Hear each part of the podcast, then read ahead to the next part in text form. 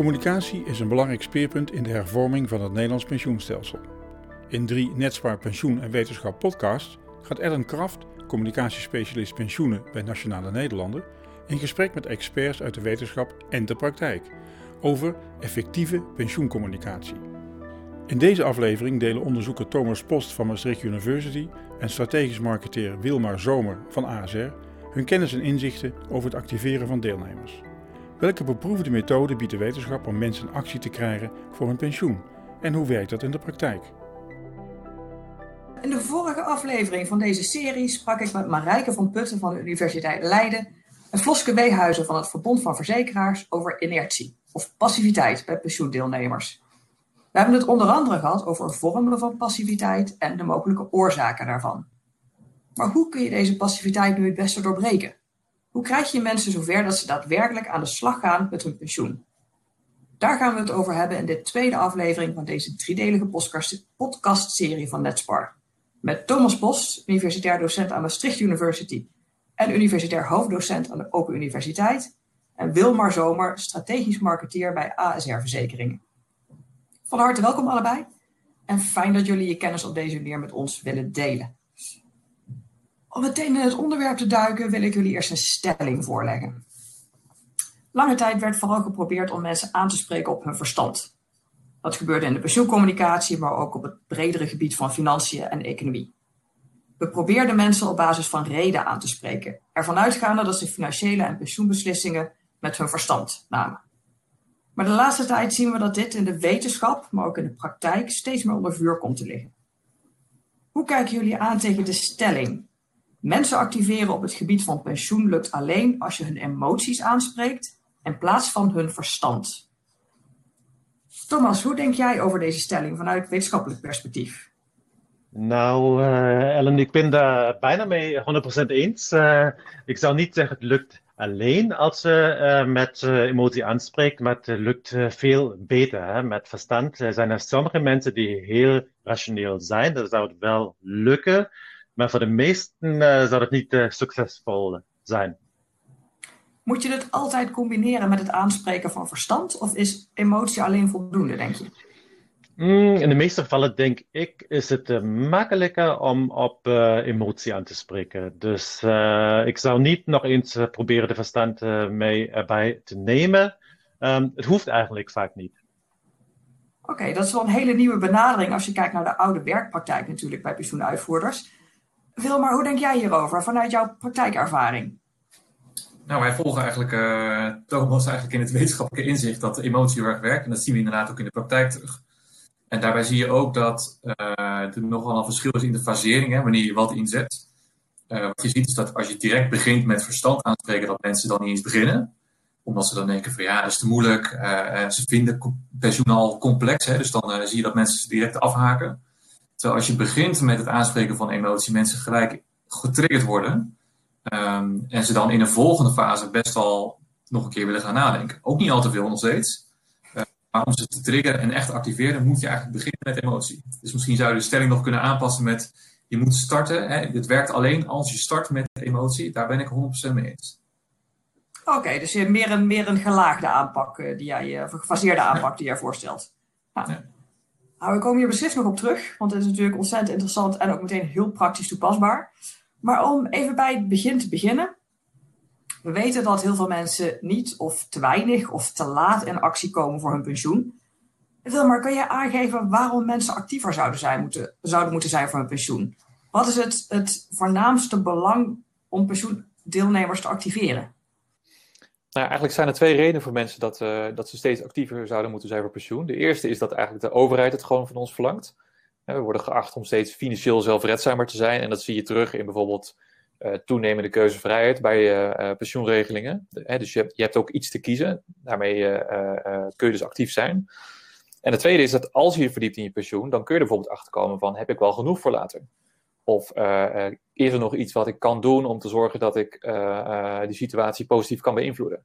Dus dat helpt jezelf erg vooruit. En ehm, dat is een inzicht wat mensen niet altijd direct aan het begin hebben. Maar waarvan sommige mensen bijvoorbeeld ook achteraf zeggen van had ik maar eerder, was ik maar eerder actief geworden. Hè? Dat zie je terug ook in onderzoek. 55-plussers, een derde daarvan zegt eigenlijk van was ik maar eerder aan de gang gegaan voor mijn pensioen. Dus ook om het voorkomen van spijt. Exact. Achteraf.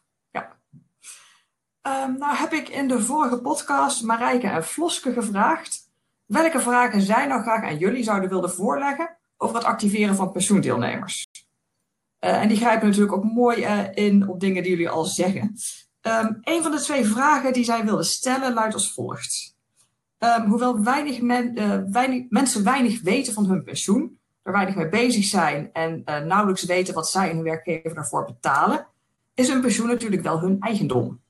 Ze zijn er alleen daar zelf niet zo erg van bewust, want ze kunnen er niet direct bij bij hun geld. Zou het uitdragen, het benadrukken van dat eigenaarschap, mensen kunnen motiveren om in actie te komen? Wie van jullie kan erop reageren? Heeft daar een idee van? Mm, ik heb daar niet zo'n duidelijk uh, idee over en ik hoop op uh, jou, Wilma.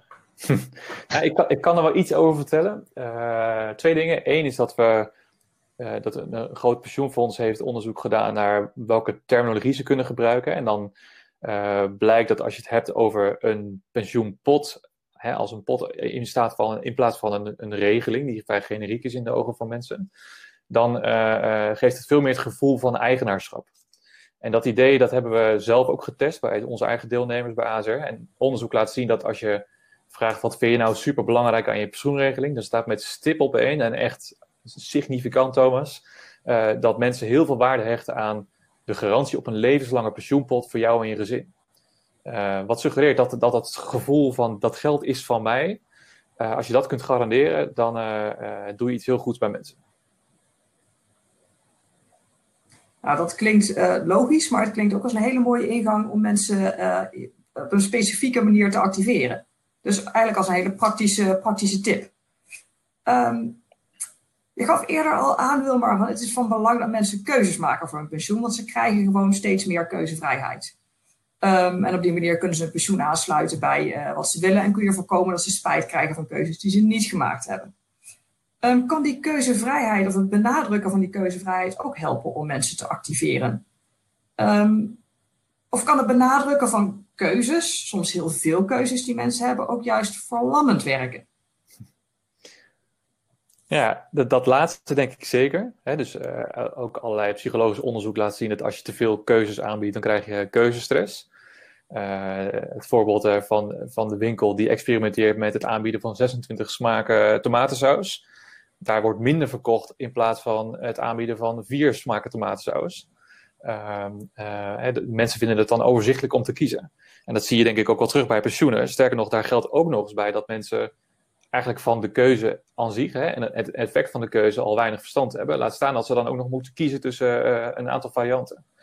Um, ik denk dat het daarom slim is om, om wel keuze aan te bieden, omdat dat een gevoel van controle geeft uh, en, het gevoel dat je iets kunt kiezen zelf.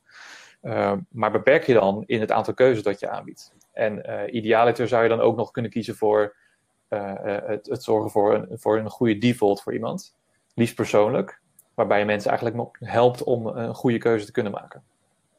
En we, we hebben dat ook getest met deelnemers in een Zweedse pensioenregeling.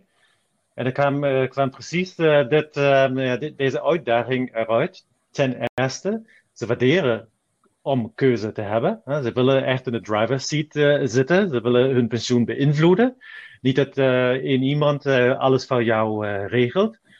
Maar wat gebeurt er dan? In die regeling hadden ze de keuze uit tussen de 500 en 800 beleggingsfondsen. Nou, en uh, heel snel gaan zij keuzeoverlast uh, ervaren. Ze gaan niet, zoals in het voorbeeld met de tomaatsaus, minder kopen. Ze gaan gewoon niks kopen. Ze gaan niet kiezen. Hè, omdat er zijn gewoon veel te veel keuzes en ze, ze worden heel passief.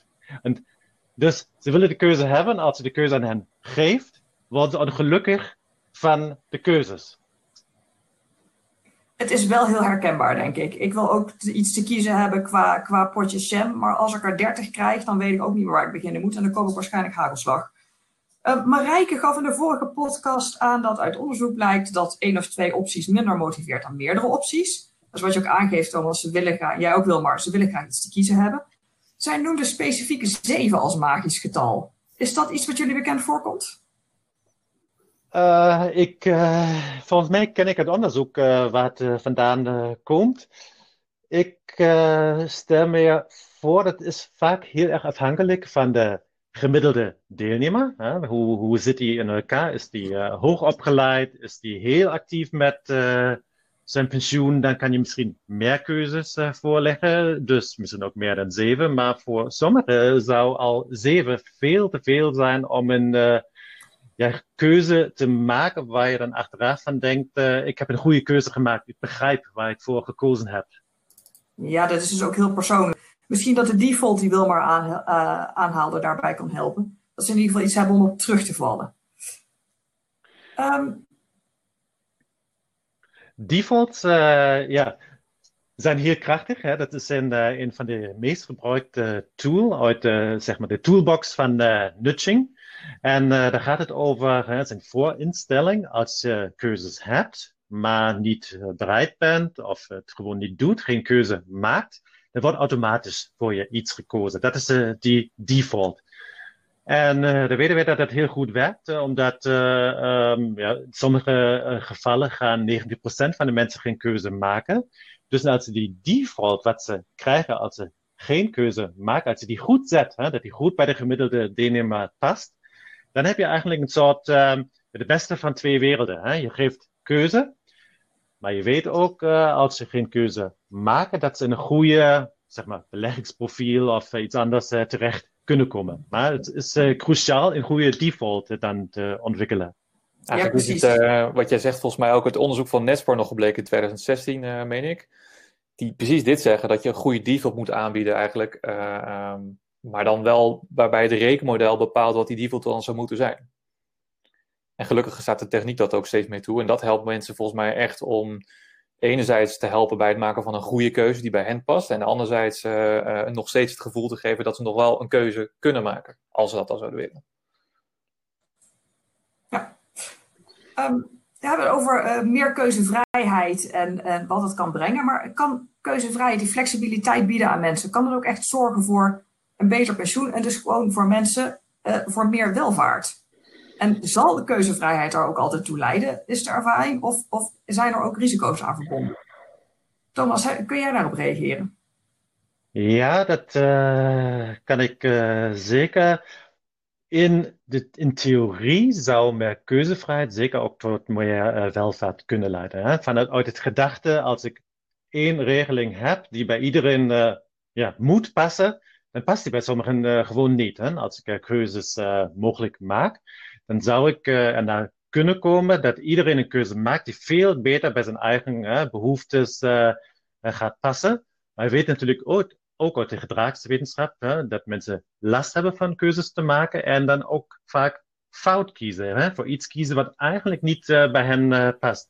Dus zonder een goede begeleiding en helpen bij het maken van de keuze denk ik niet dat het automatisch met meer keuzevrijheid uh, naar meer welvaart gaat. Dus dat is echt een duidelijk risico, dat mensen toch verkeerde keuzes maken en uiteindelijk dus een verkeerd resultaat krijgen. Wat ten koste kan gaan van hun welvaart. Um, Thomas, in uh, eh, 2016 tot 2018 heb je in het kader van het NetSpark-project een onderzoek uitgevoerd. Uh, waarin je ingaat op de invloed van emoties, gedrag van de naaste omgeving en levensgebeurtenissen op het effect van pensioencommunicatie. Kun je ingaan op, op de wetenschappelijke theorie of theorieën die ten grondslag liggen aan die invloeden die je hebt onderzocht? Uh, dat kan. Um, ja, we hebben een groot netwerkproject uh, hier aan de UM uh, onderzocht. Hoe breng je mensen in actie? Hè? Wat, wat zijn mogelijke tricks en nutjes die je kan gebruiken? En we hebben ja, emoties, gedrag van anderen. Dus peer effects en live gebeurtenissen onderzocht. En met uh, peer effects, uh, daar gaat het uh, bijvoorbeeld over, dat, zie je vaker, dat je op een website ziet, oké, okay, er zijn er drie opties. De meest gekozen optie is A of B. En dat is een heel krachtige tool om gedrag te beïnvloeden. Ja, omdat mensen weten vaak niet wat is de juiste keuze, maar als je dan ziet, oké, de meeste anderen hebben voor dit gekozen, nou, misschien ga ik dat ook doen. Hè? Stel voor je gaat naar een restaurant, twee restaurants, één is helemaal leeg, één is vol. Nou, dan kan je verwachten dat misschien toch het eten beter smaakt in het restaurant waar de mensen zitten in plaats van die andere. Dat hebben we bijvoorbeeld dan ook getest met deelnemers van PFZW. En we vonden het werkte heel krachtig. Hè? We hebben in een nieuwsbrief laten weten dat dit artikel, wat over pensioen ging, ook van andere deelnemers gelezen en gewaardeerd wordt. Deelnemers we hebben verteld van dezelfde leeftijd of sector waar ze werken. In vergelijking met de controlegroep uh, konden wij uh, tussen de 30 en 50 procent hogere uh, zeg maar, opening rates van die e-mails krijgen. Dus, dus drie, vier woordjes bijgevoegd aan een e-mail en je krijgt een krachtig effect op activatie dat leek met uh, levensgebeurtenissen minder goed te werken. In die zin, het idee is, mensen zijn gewoon niet bezig met hun pensioen. Maar stel voor, ze krijgen een kind. Dan gaan ze plots over nadenken, oh, wait a minute, nu moet ik toch, uh, nu heb ik verantwoording hè, voor, dit, voor mijn zoon of dochter. Misschien moet ik toch aan de slag gaan om ook financieel alles te regelen. Lijkt goed, het is in de praktijk moeilijk om daar echt op in te zetten, omdat het, wat wij noemen window of opportunity is heel klein. Hè? Dus uh, als een pensioenfonds kennis krijgt over dat er is er iets gebeurd, dat is een half jaar later soms. En dan, dan werkt het niet meer. Dat, uh, dat is het met de live events, maakt het moeilijk om het echt toe te passen naar iets wat, wat ook werkt. Dat is wel heel interessant, want ik weet bijvoorbeeld dat heel veel uh, pensioenuitvoerders zijn ook echt bezig met het, het, inspringen juist op die, op die live events, op die levensgebeurtenissen. Um, Wilmar, eh, kun jij er iets van zeggen in hoeverre dat wordt toegepast en of, of er dan in de praktijk we ook merken dat we tegen het probleem aanlopen dat Thomas schetst? Ja, hij zegt eigenlijk van dit is lastig hè, om dan precies op dat moment aanwezig te zijn. Precies, de window of opportunity is heel klein. Is heel klein inderdaad. Wij hebben onderzoek gedaan inderdaad naar mensen en daar blijkt ook uit dat uh, sowieso dat waar je dan geld voor nodig hebt voor later, hè, dat, dat hangt, hè, de een zegt van zijn pensioen, de ander heeft een andere eh, beeld en zo, dat hangt heel erg af van de levensfase. Uh, maar wat je ziet is dat die, zeg maar, uh, dat vraagstuk waar ben je dan mee bezig, dat uit zich eigenlijk door simpelweg het zoekgedrag op internet dus je ziet dat een, nou, zeker een half miljoen mensen jaarlijks zoekt op zaken als kan ik minder werken of kan ik eerder stoppen met werken? Of kan ik misschien iets sparen voor de studie van mijn kinderen? Uh, met dat ze dat zoeken, is dus de vraag relevant voor hen en zijn ze ermee bezig? En ik denk dat als je op dat moment aanwezig kunt zijn en ze kan triggeren om ja, eigenlijk met die vragen aan de slag te gaan en zich te verdiepen in een financiële situatie, dat je dan heel erg kansrijk bent. Ja, dus dat je eigenlijk even kijkt tot mensen zelf een initiatief nemen, getriggerd door een, door een levensgebeurtenis. Dat we dan daarop inspringen. In plaats van dat wij horen van een levensgebeurtenis of daar informatie over krijgen en dan gaan proberen ze te activeren. Nou ja, dat laatste zou ook kunnen. Um, en, en, feitelijk doen we dat ook. Hè. Wij, wij, hebben natuurlijk ontzettend veel gegevens van mensen en we zien uh, uh, dat ze van baan verwisselen, ik noem maar wat. Overigens, dat is een live event wat, wat volgens mij ook erg kansrijk is, omdat je dan nieuwe, vaak een nieuwe pensioenregeling krijgt. Um, dus dat moment kun je heel makkelijk of relatief makkelijk aangrijpen eigenlijk om mensen ook weer eens in, in die financiële huishouding zich te laten verdiepen. Um, maar heel veel andere events, daar heb je minder zicht op. En daar kun je dus inderdaad eigenlijk meer vraaggestuurd gaan werken. Ja, ah, dat is wel een heel interessante benadering. Nou, waar we sinds twee jaar ervaring mee hebben, is uh, eigenlijk het inzetten van storytelling. Dus het vertellen van verhalen. En uh, dat koppelen ook aan een hele specifieke doelgroepgerichte benadering. Waar je vroeger zag dat pensioencommunicatie one size fits all was, wordt het nu steeds meer uh, segmentatie. Um, en dat kun je eigenlijk al één op één doen overigens. Twee geleden kozen wij ervoor om één specifieke groep eruit te pakken. hoogopgeleide vrouwen, omdat we daar echt zagen dat zij vaak weinig bezig zijn met financiën. Maar dat de gevolgen daarvan soms best wel schrijnend kunnen zijn. Zeker als ze er alleen voor komen te staan in het geval van bijvoorbeeld overlijden of scheiden. Wat hebben we gedaan? Uh, we hebben ze niet aangesproken in een mailtje van, joh, kom eens in de benen, want anders dan, krijg je er problemen mee. Uh, we zijn een contentplatform gestart en daar hebben we eigenlijk verhalen verteld van echte mensen. Een dame die 38 is en haar man verliest met vijf kinderen. En erachter komt van, hé, hey, ik weet eigenlijk helemaal niks van hoe ik mijn financiën geregeld heb. Uh, een dame die scheidt en, en haar pensioen inruilt voor het uh, koffiestel van tante Greet. Uh, want het wou ze zo graag hebben en van pensioen had ze toch geen verstand. Um, en wat we zagen is dat alle die verhalen eigenlijk A, werden ze heel goed gelezen. Hè? Dus dat, dat gaf mensen echt een, een drive om zich te verdiepen in hun eigen persoonlijke situatie. Uh, die verhalen verspreiden we op Facebook. Dat was het punt wat ik noemde over het gaat erom, kun je ze bereiken? We verspreiden ze op Facebook daar waar ze zijn. En wat je daar zag gebeuren is dat mensen uh, hun vriendinnen gingen taggen door te zeggen van, hey, verrek, uh, hoe zit dat eigenlijk bij jou? Dus ze werden erg getriggerd. En het derde was dat we daadwerkelijk zagen dat het leidde tot activatie. Dus we zagen concreet in de inlogpercentages van het pensioenportaal dat de vrouwen die onze verhalen lazen, dat die echt significant vaker inlogden dan vrouwen die, dat, die die informatie niet hebben ontvangen. En eigenlijk gaan we die lijn nu doortrekken door, door ook eh, het contentplatform verder te ontwikkelen. Uh, uh, begin volgend jaar gaan we overigens live met, met dat platform, waarbij we eigenlijk gewoon voor de hele brede doelgroep content gaan maken. De storytelling als manier om mensen, de emoties van mensen aan te spreken. Exact, en storytelling dan juist, en, hè, want je moet niet zomaar verhalen vertellen, maar we hebben natuurlijk onderzocht van wat zijn dan de onderwerpen die ze dan aangaan. Dat zijn eigenlijk de belangrijkste vragen rond financiën, namelijk uh, hoe sta ik er financieel voor? Kan ik eerder stoppen met werken? Kan ik geld opzij zetten? En wat gebeurt er als ik er bijvoorbeeld onverwacht alleen voor kom te staan? Ja. dat zijn eigenlijk die vragen die mensen al zelf opzoeken op het internet. En waar wij dan uh, uh, met content in elk geval willen helpen, met inzicht. en daarna ook inzicht willen geven in een persoonlijke financiële situatie. En vervolgens willen laten zien, maar wat kan je daaraan doen? Hoe kun je nou jezelf financieel sterker maken? Precies, dus het aanspreken van de emotie met storytelling is stap 1. En daarna komt de verdiepende informatie waarmee je ze praktisch verder helpt. Exact. Wat je eerder ook aangaf, dat je het eigenlijk gefaseerd uh, aanvliegt. Ja. Thomas, wat ja. denk jij daarvan? Ja, wat ik, uh, eigenlijk is er nog een stap nul die uh, Vilma zet, die ik heel belangrijk en goed vind dat jullie dat zo doen.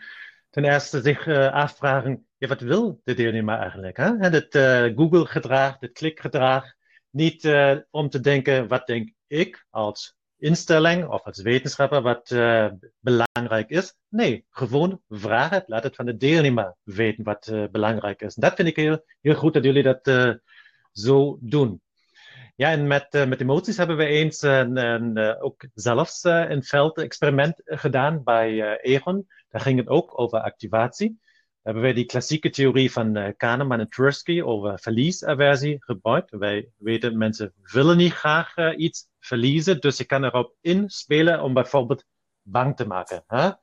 Kijk eens naar je pensioen, anders gebeurt iets uh, heel gevaarlijks. Nou, zoiets. Dat, dat werkte wel. Dat hebben wij in een experiment in de lab getest, maar het maakte ook uh, geen prettige gevoelens. En wij dachten dan, nee, dat kunnen wij niet in de praktijk uh, gebruiken, omdat misschien gaat iemand inloggen, maar stel voor, die moet dan achteraf nog een beleggingsprofiel kiezen. Nou, die zou voor, de, voor, de, ja, voor de optie kiezen die geen risico heeft, hè, omdat hij zo bang is. Wat hebben wij dan gedaan? We hebben nog steeds die theorie gebruikt, maar we hebben met de wording gespeeld. En in die zin dan gezegd, zinnen als stel veilig dat. Zoiets. En het werkte even goed, maar die negatieve gevoelens, die negatieve emoties, worden daardoor niet getriggerd. Ja, ja, je zoomt meer in op de positieve oplossing in plaats van het risico op zich. Ja. Er is een gevaar, maar je kunt veiligstellen. Ja. Ook een ja. hele mooie, mooie concreet, uh, concreet voorbeeld van hoe je op emotie kunt inwerken. Nou ja, wat jij zegt over die positieve oplossing, ik kan het wel beamen, omdat je namelijk mensen, eh, als je ze gaat bang maken met uh, uh, je hebt een pensioen gehad, doe er wat aan, dan, dan leidt dat eigenlijk tot inertie eerder. terwijl als je, we hebben het platform bijvoorbeeld Ik Denk Vooruit genoemd, mensen financieel sterker maken, dat het gaat uit van kracht, van positiviteit. En dat, dat sluit aan bij ook bij het inzicht dat als mensen zicht hebben op wat ze kunnen beïnvloeden, en dat, dat ze ook daadwerkelijk dat kunnen doen, dan gaat dat ook eerder leiden tot activatie. Lijkt me een uitstekende manier om mensen, mensen aan de, in beweging te brengen voor hun pensioen. Maar je moet dan wel boter bij de vis bieden. Daar hadden we Thomas en ik het eerder ook over. Als je alleen maar hè, die informatie geeft en vervolgens kan er niks gedaan worden, dan uh, uh, uh, leidt dat ook weer tot afwaakgedrag. Ja, je moet wel een perspectief bieden natuurlijk. Je moet exact. wel een perspectief bieden. Ja, duidelijk. Um, wat betreft het gedrag uit, uh, van mensen uit de omgeving, uh, is dat iets waar, waar al veelbelovende resultaten mee worden geboekt dat jij ziet? Um... Om mensen te activeren, hè? want het, het, het, je hebt natuurlijk ook het probleem, uh, je kunt mensen niet zeggen van u heeft de keuze uit de drie opties qua beleggen bijvoorbeeld. De meeste mensen kiezen optie B. Dat is natuurlijk een beetje tricky, want dan zou je mensen gaan sturen actief. Ja. Dus we hebben het denk ik bij uh, gedrag uit de omgeving vooral over het puur activeren van mensen. Lees een brief, um, verdiep je ergens in. Ja, nou, ik, ik, ik heb dat zelf nog niet zo heel veel gezien, dat echt die social uh, proof.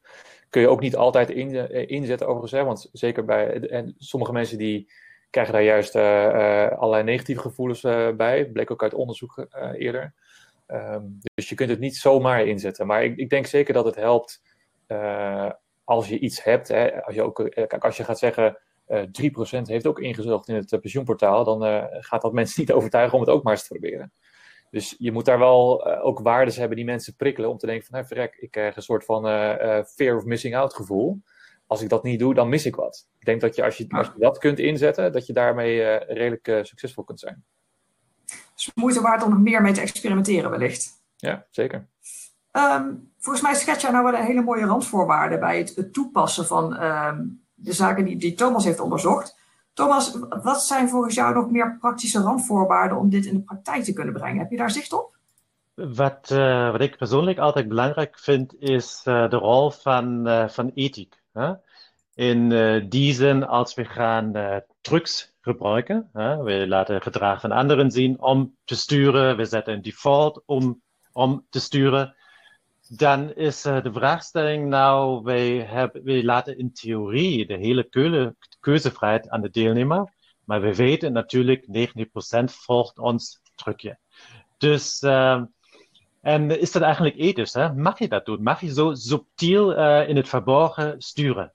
En dat is een beetje mijn persoonlijke richtlijn. Zou een deelnemer achteraf informatie krijgen dat hij genutst wordt, dat een bepaalde truc is uh, gebruikt, zou hij dan daarover boos worden of niet?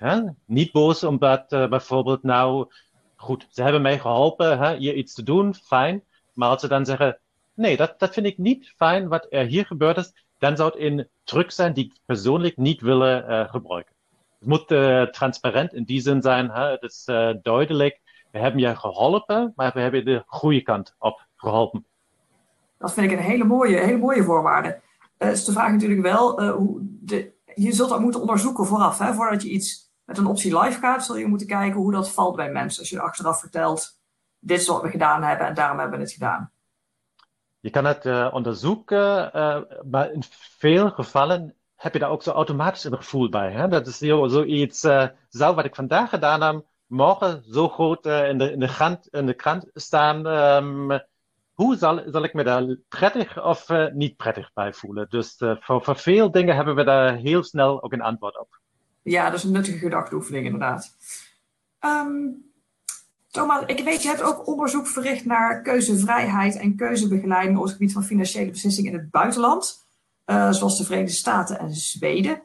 Um, er is er een Netsparbrief 15, die tot meer keuzevrijheid leidt niet automatisch tot hogere pensioenbetrokkenheid. Daarin hebben uh, Lisa Brugge en jij onderzoek beschreven naar het effect van keuzevrijheid op Zweedse pensioendeelnemers. Uh, welke onderzoeken naar keuzevrijheid en activatie op het gebied van pensioen naast dit onderzoek ben jij zo al betrokken geweest? Hoe, hoe breed is jouw, jouw zicht op pensioenbetrokkenheid in het buitenland? pensioenbetrokkenheid in het buitenland zou ik zeggen nog, nog meer eigenlijk die keuzebegeleiding. Daarmee ben ik daar bezig en daar heb ik ook uh, heel veel kennis over de stand van de literatuur. En dat is uh, precies eigenlijk op dit moment wat heel belangrijk wordt voor Nederland. Hè. In het verleden, als we geen keuzes ja, konden maken, dan ging het maar over activatie. Hè. Kijk eens naar jouw pensioen, is het goed geregeld? Als niet, misschien moet je iets doen. In de toekomst krijgen we meer keuzes. En dan helpt het precies om te kijken, hoe zit het in systemen, hè, zoals in de VS, waar al, uh, ja, al jaren heel veel keuzes bestaan. Ga je jezelf aansluiten, überhaupt, bij een pensioenfonds uh, of niet? En als je aangesloten bent, hoeveel ga je maandelijks uh, inleggen in het fonds? En dan moet je ook nog beslissen, nou, hoe beleg je jouw vermogen? Hè? Minder, meer of wat dan ook. En daarover bestaat heel veel onderzoek. Dat wordt nu voor Nederland belangrijk om die kennis te gebruiken. Oké, Kun je, kun je iets zeggen over de verschillende methoden die in andere landen worden, worden onderzocht, wetenschappelijk worden onderzocht? Zitten er ook methoden bij die in Nederland nog helemaal niet zo in de picture staan? Uh, dat zou ik niet denken, dat ze niet in de picture staan, omdat uh, die twee, drie uh, trucs die gebruikt worden in de gedragseconomie en de toolbox die we gebruiken, die zijn, die zijn bekend. Mm, bij, het krachtigste is eigenlijk de default, hè, weer de voorinstelling, in plaats van is een deelnemer automatisch aangesloten bij een pensioenfonds, maar mag zelfs kiezen niet aangesloten te zijn, of is het juist andersom. We hebben diezelfde ontwikkeling gehad uh, als het gaat over uh, organen te doneren. In Nederland zijn we net geswitcht van uh, ik moet vrijwillig mee aansluiten of ondertekenen dat ik mijn organen ga laten doneren.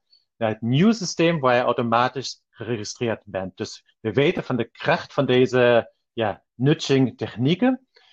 Ik denk het speelt meer een rol om te zeggen, vaak werken zij, maar soms ook niet. Dus er moet onderzoeken gedaan worden over met de bepaalde deelnemerspopulatie die ik hier heb, werkt het eigenlijk? Dat, dat iets in een ander land gewerkt heeft, geeft een goede kans dat het hier ook werkt, maar het werkt niet altijd. We hebben zo'n uh, onderzoek zelfs ook gedaan, daar ging het over ja, kracht van sociale normen. En wij zagen dat uh, ja, meestal als je zegt, anderen sparen 6% van hun salaris, dan zijn mensen eigenlijk geneigd die minder sparen, meer te gaan sparen. Maar wat in een uh, onderzoek in de Verenigde Staten eruit kwam, is dat sommige mensen juist nog minder sparen, omdat blijkbaar wat anderen deden zo ver weg was van wat zij denken, nou, dat zijn peers, hè, dat zijn uh, mensen waar ik uh, mee gaan mee identificeren. Um, dan ging die andere kant op. Die mensen die zoveel sparen, dat zijn niet mijn peers. Dus ik ga of niks doen of nog minder doen. Daar doen we op dit moment ook onderzoek over. Hoe moet je zo'n peer effect nudge creëren, dat je niet deze effect krijgt dat het niet effectief is, of juist de andere kant op gaat. Precies, dus het komt eigenlijk heel erg nauw en het is heel erg genuanceerd hoe dat werkt. Het is, niet, het is niet eenvoudig om te zeggen, nou, dit is een mooie truc die we hebben geleerd uit het buitenland, die kunnen we gaan toepassen. Ja, dat uh, gevoel heb ik uh, vaker. We hebben zoveel voorbeelden van succesvolle nutjes. En dan is het uh, idee, nou prima, ik ga het één tot één um, vertalen naar mijn situatie. En het moet toch werken, maar, maar vaak werkt het niet. Hè? En dat is iets waar mijn pleidooi is om het wel te gebruiken, maar voorafgaand met een kleinere groep van deelnemers te testen. Omdat gaat in nudge default werken of een peer werken, dat zou toch van de gemiddelde karakteristieken van deelnemers kunnen afhangen. Ja, nou dat, dat, maakt het ook wel moeilijk natuurlijk om een grote lijn te ontdekken in de uitkomsten van een hele brede range aan onderzoeken. Omdat het blijkbaar toch heel vaak zit net op de, op de toepasbaarheid en net, net op kleine verschillen.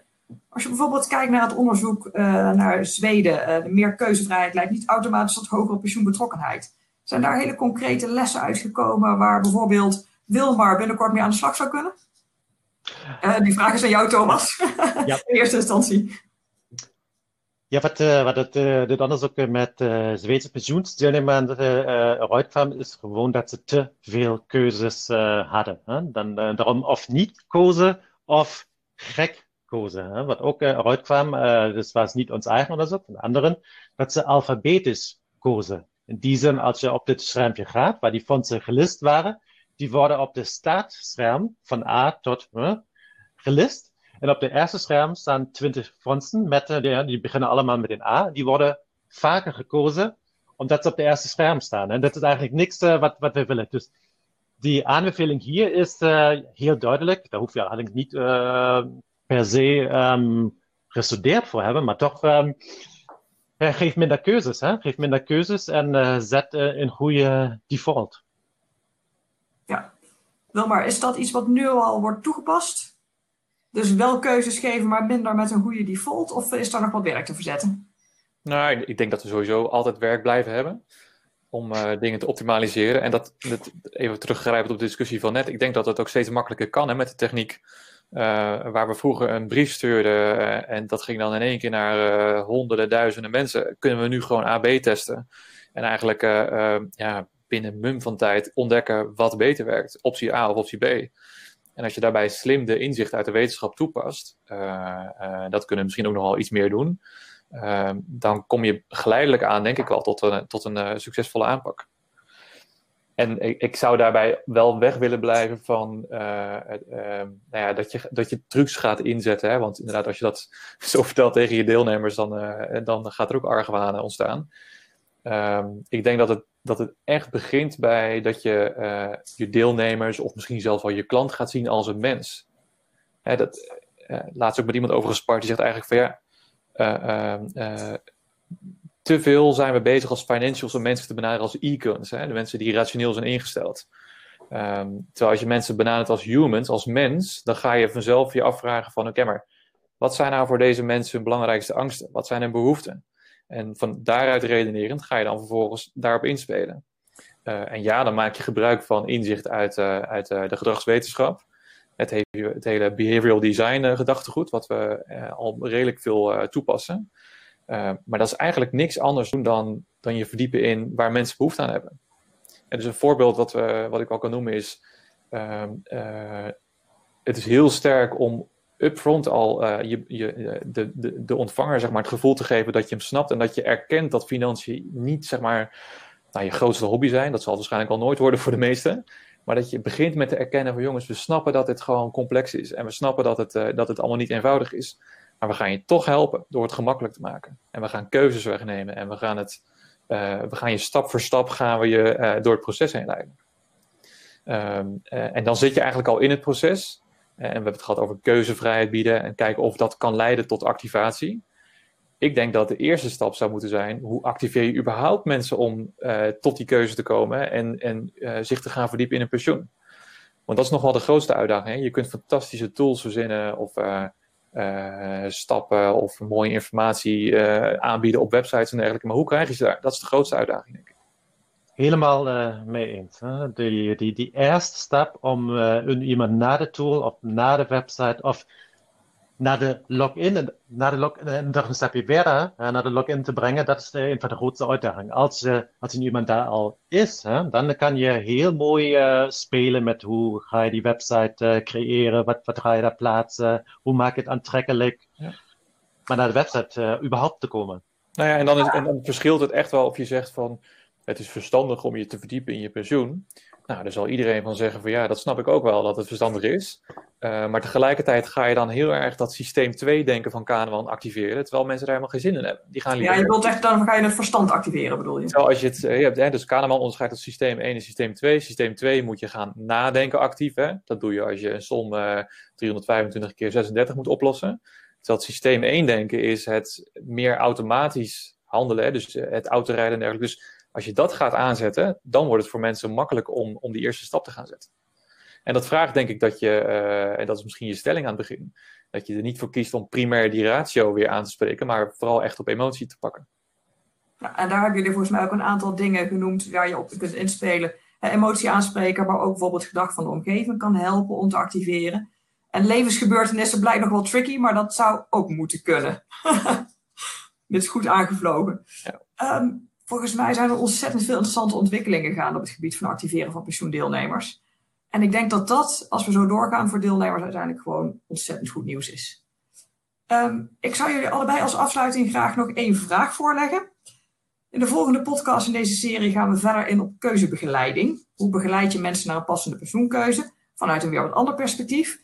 Welke vraag zouden jullie willen voorleggen aan Bas Donkers, hoogleraar marketing aan de Erasmus Universiteit Rotterdam? En Koen Vaassen, manager product management en pensioeninnovatie bij Achmea. Ik zou benieuwd zijn naar de, naar de default. Hè. We hadden het uh, vandaag uh, heel veel over de default. Dat is makkelijk, we zetten default, mensen volgen de default.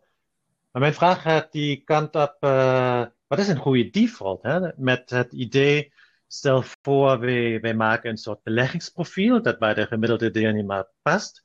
Maar hoe meten wij van tevoren wat is de ja, risicoprofiel hè, de, of de risicoperceptie van een gemiddelde deelnemer? Hoe doen wij dat op een manier die ook ja, wetenschappelijk onderbouwd is, maar ook in de praktijk toepasbaar is en niet uh, uren uh, duurt? Hè? Hoe, hoe, hoe komen wij naar die goede default? Een hele goede vraag, denk ik. Wilmar, mee eens? Ja, wij, wij bespraken dit van tevoren heel eventjes inderdaad. En we kwamen ook tot de conclusie dat een risicoprofiel iets is waar we sowieso mee worstelen, denk ik. Uh, uh, dus mensen de vraag stellen, lig je wakker s'nachts van je beleggingen? Dat gaat je niet heel veel helpen om, om dan een juist profiel te gaan uh, neerzetten. Concludeerde volgens mij ook een onderzoeker van Nijrode vorig jaar. Met een groot artikel in het FD. Dus daar zijn we nog wel echt, daar hebben we nog echt wel huiswerk te doen. Dus ik zou nou ja, Bas Donkers en Koen Fase daar zeker voor willen uitdagen. Nou, top. Die vraag gaan we stellen. Uh, Thomas Post en Wilmar Zomer, hartelijk dank voor het belichten van deze ontwikkelingen en het delen van jullie inzichten en expertise in deze podcast. Graag gedaan. Graag gedaan. Bedankt voor het luisteren naar deze Netspar Pensioen en Wetenschap podcast over uitstelgedrag en pensioen. Beluister ook de andere twee podcasts in deze serie, waarin Ellen met experts in gesprek gaat over het activeren van deelnemers en over keuzebegeleiding. Kijk voor meer informatie over het achterliggende onderzoek op www.netspar.nl.